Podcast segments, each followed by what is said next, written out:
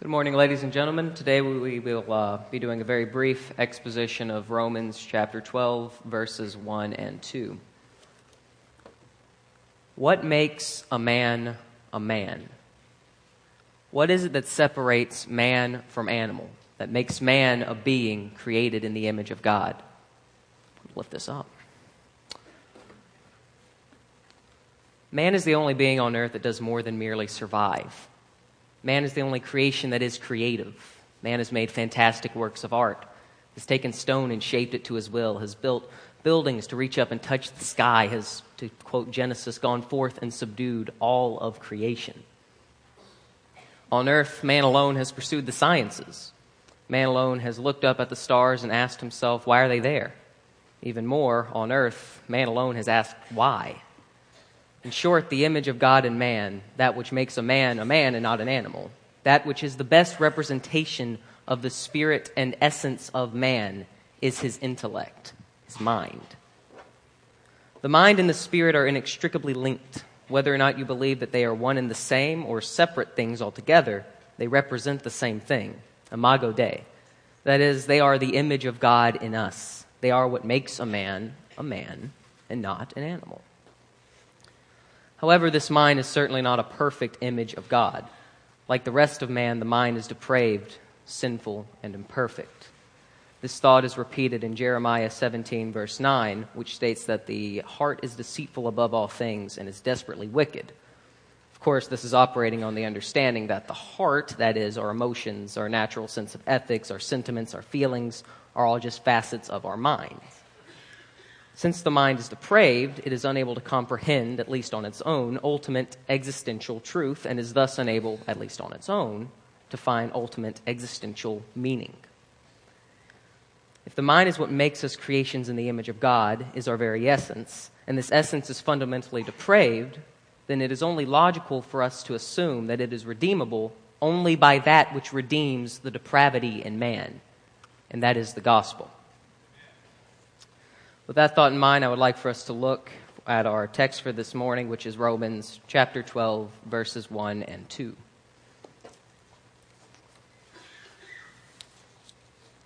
Is it up? All right. I appeal to you, therefore, brothers, by the mercies of God, to present your bodies as a living sacrifice, holy and acceptable to God, which is your spiritual worship.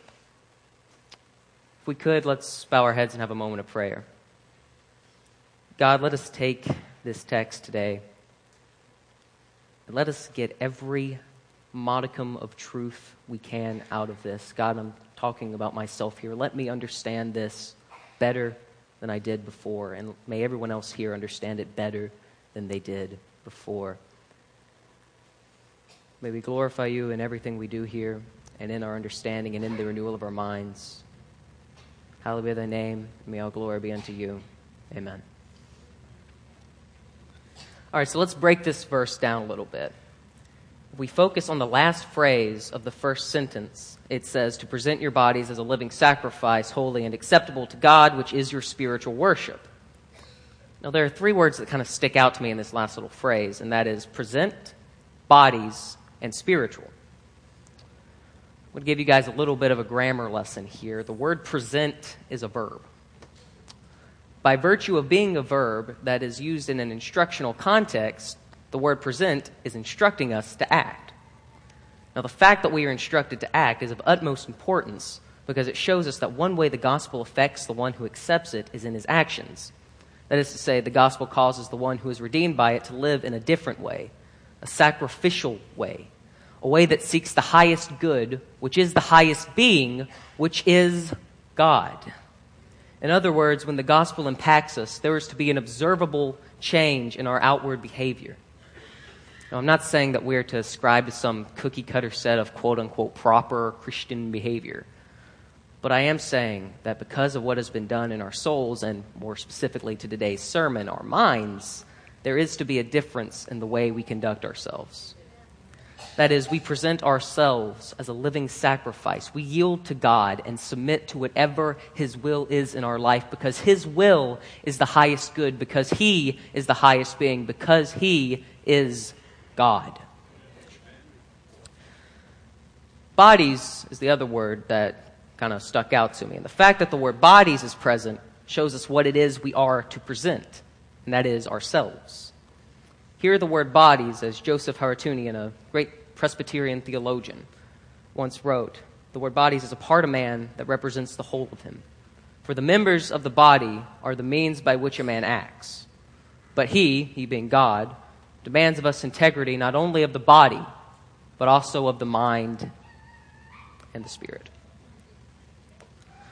The word spiritual is perhaps the most interesting word in this passage because the original Greek word can be translated in a way that's so much more expansive than our limited English language can possibly convey. The Greek word here is logikos, from the root of which we derive our word logic. Now, for this particular word, I prefer the semantics of the King James Version. Now, that's not something you're going to hear a young guy say very often, but I really do prefer the semantics of the King James Version here. In the King James Version, it reads I beseech you, therefore, brethren, by the mercies of God, that ye present your bodies as a living sacrifice, holy and acceptable unto God, which is your reasonable service. Now, the fact that the word logikos may be correctly translated into either rational or, in some cases, reasonable or spiritual is of immense importance, and I think it is something that we need to take note of. You see, the dual meaning of the word logikos shows that our minds and our souls are inextricably linked together that the mental and the spiritual are one and the same, or at the very least, they represent the same thing. And both are renewed only by the gospel, as we have discussed earlier, and as we will see as we move on to the second portion of our text.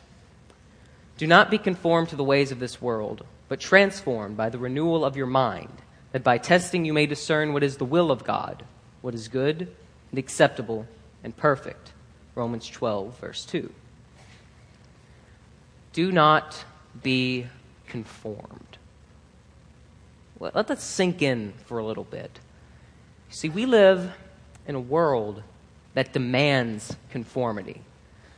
Now, you may be asking yourself, how does our world demand conformity? I mean, if, if, anything, we live in a world that screams individualism and preaches humanism and, and, and the freedom of expression as its own form of gospel. How in the world does that demand conformity? If anything, it demands the exact opposite. And this is a perfectly logical objection to my claim. However, if we examine the etiology of our society in a bit more depth, the rhetoric behind that objection begins to lose some of its traction here. You see, ever since the United States entered the postmodern age after World War II, that is when most historians go back and say the beginning of the postmodern age was. Ever since that, almost every leading secular thinker has proclaimed the ideas of individualism, has screamed, as Shakespeare once put it, to thine own self be true. However, this entire ideology rests on the presumption that man is capable of being true to himself. Our society preaches freedom of expression so long as you are expressing something that is safe and morally acceptable to the society wanting you to express it. If you do not believe me, just make a public statement that you do not find homosexuality to be morally acceptable. Within a week, you will be considered an irrational, unintelligent, subhuman, bigoted imbecile, regardless of what logic or reason you have backing your claim. They do not care for logic and reason. They do not care for individual thought. They want only conformity to their ways. hey, we really don't live in a society that demands conformity, right? I mean, I can hold any view, any view I want, and be just as respected as the person who holds an opposing view, right? In any context. See, the entire notion of individualism goes out the window when an act of individualism involves deviation from certain norms, as all human societies develop standards of morality which they will uphold vigorously and demand conformity to. However, the believer in Christ ascribes to a higher morality than the cheap ideology of this world. As believers in Christ, we, through the renewal of our minds by the mercies of God, are able to move beyond the conformity of this world as we look to someone higher than our neighbors for our ethics. Now, that being said, do not misinterpret this as license to look down on others, and I'm speaking more to myself than anyone else in this room. Do not misinterpret the phrase do not be conformed as do not respect or do not love. Yes, we are instructed not to conform to this world. Yes, we are instructed not to submit to those around us. And we are most definitely instructed not to look up to others simply by virtue of them being others. But we're also not to look down on others because of the virtue that they are others. You see, we are all one and the same.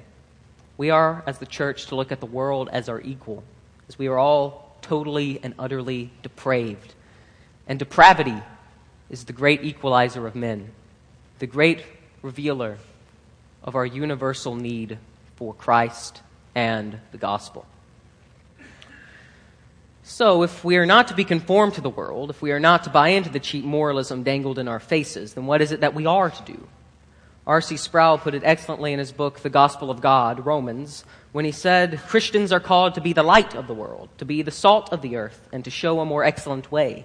This is not so much a call to drop out of society and culture as a call to excellence, dedicating our lives to the glory of God. How do we do this? How do we, as Christ followers, go beyond the standards of good and evil set up by the broken world we live in? The answer to this, as well as many other things, can be found in Scripture. Do not be conformed to the ways of this world, but transformed by the renewal of your mind, that by testing you may discern what is the will of God, what is good and acceptable and perfect. You see, the effects of the gospel on the mind are twofold.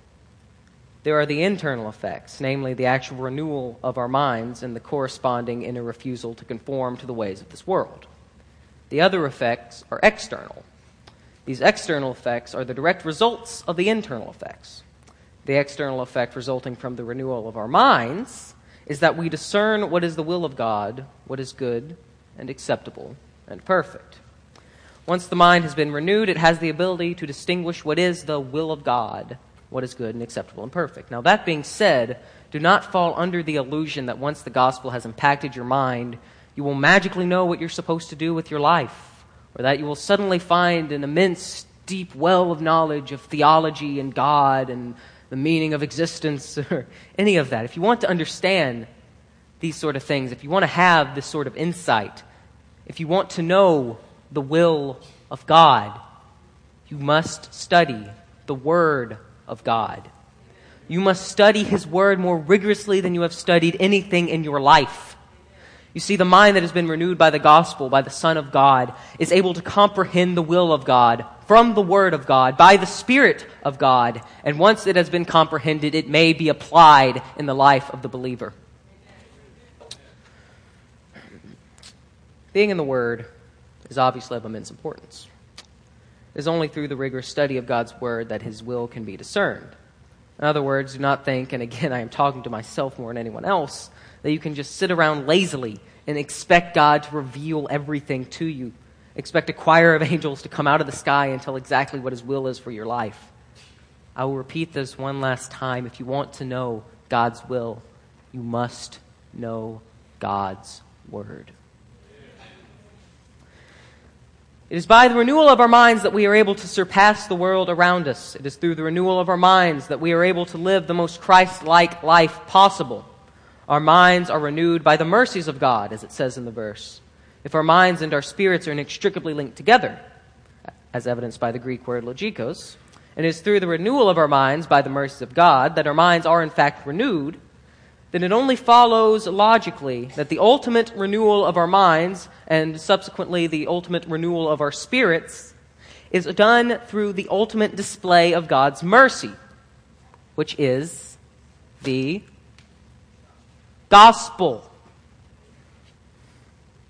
You see, the gospel is the life, death, and resurrection of Jesus Christ, and it is through this means and this means alone that we can find enlightenment in this life the morals of the world, its materialism, its ideals, its deification of something so depraved and lowly as man is vanity.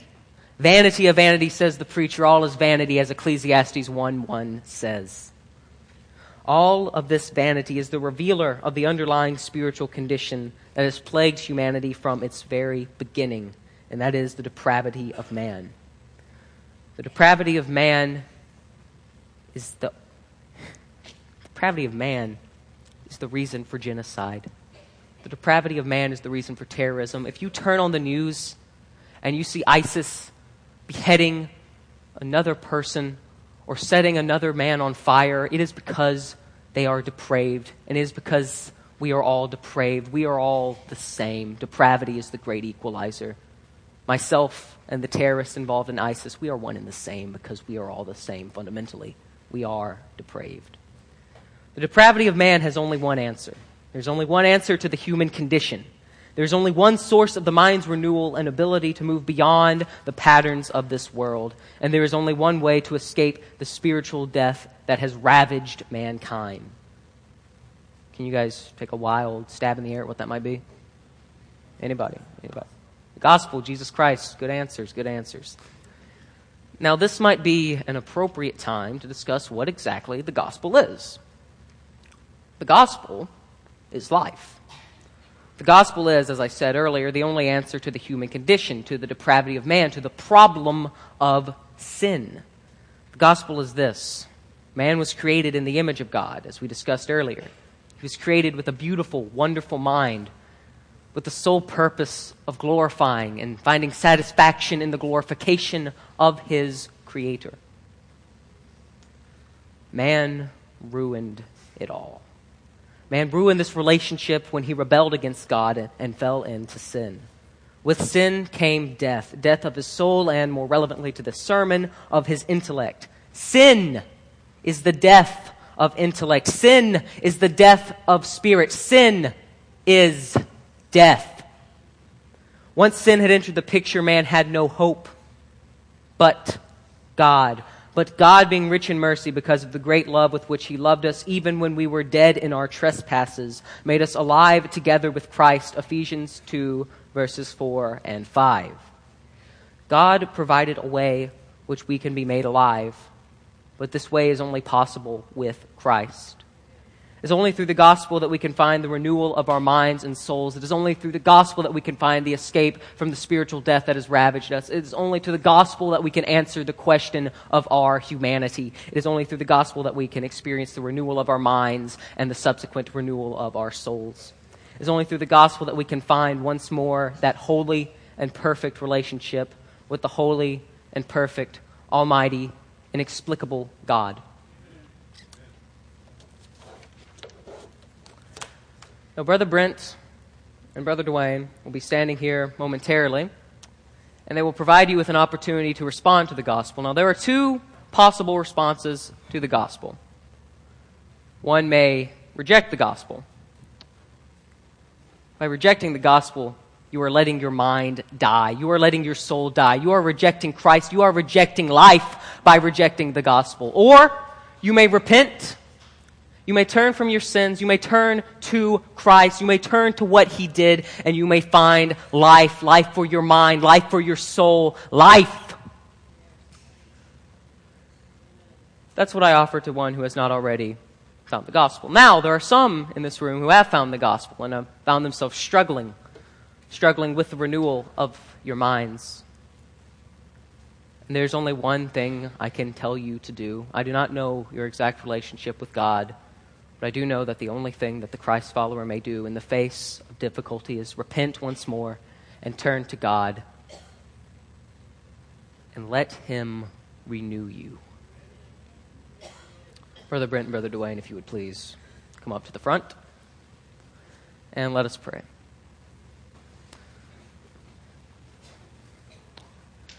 God, please let those in the room that need to respond respond. God, call those that you will to call.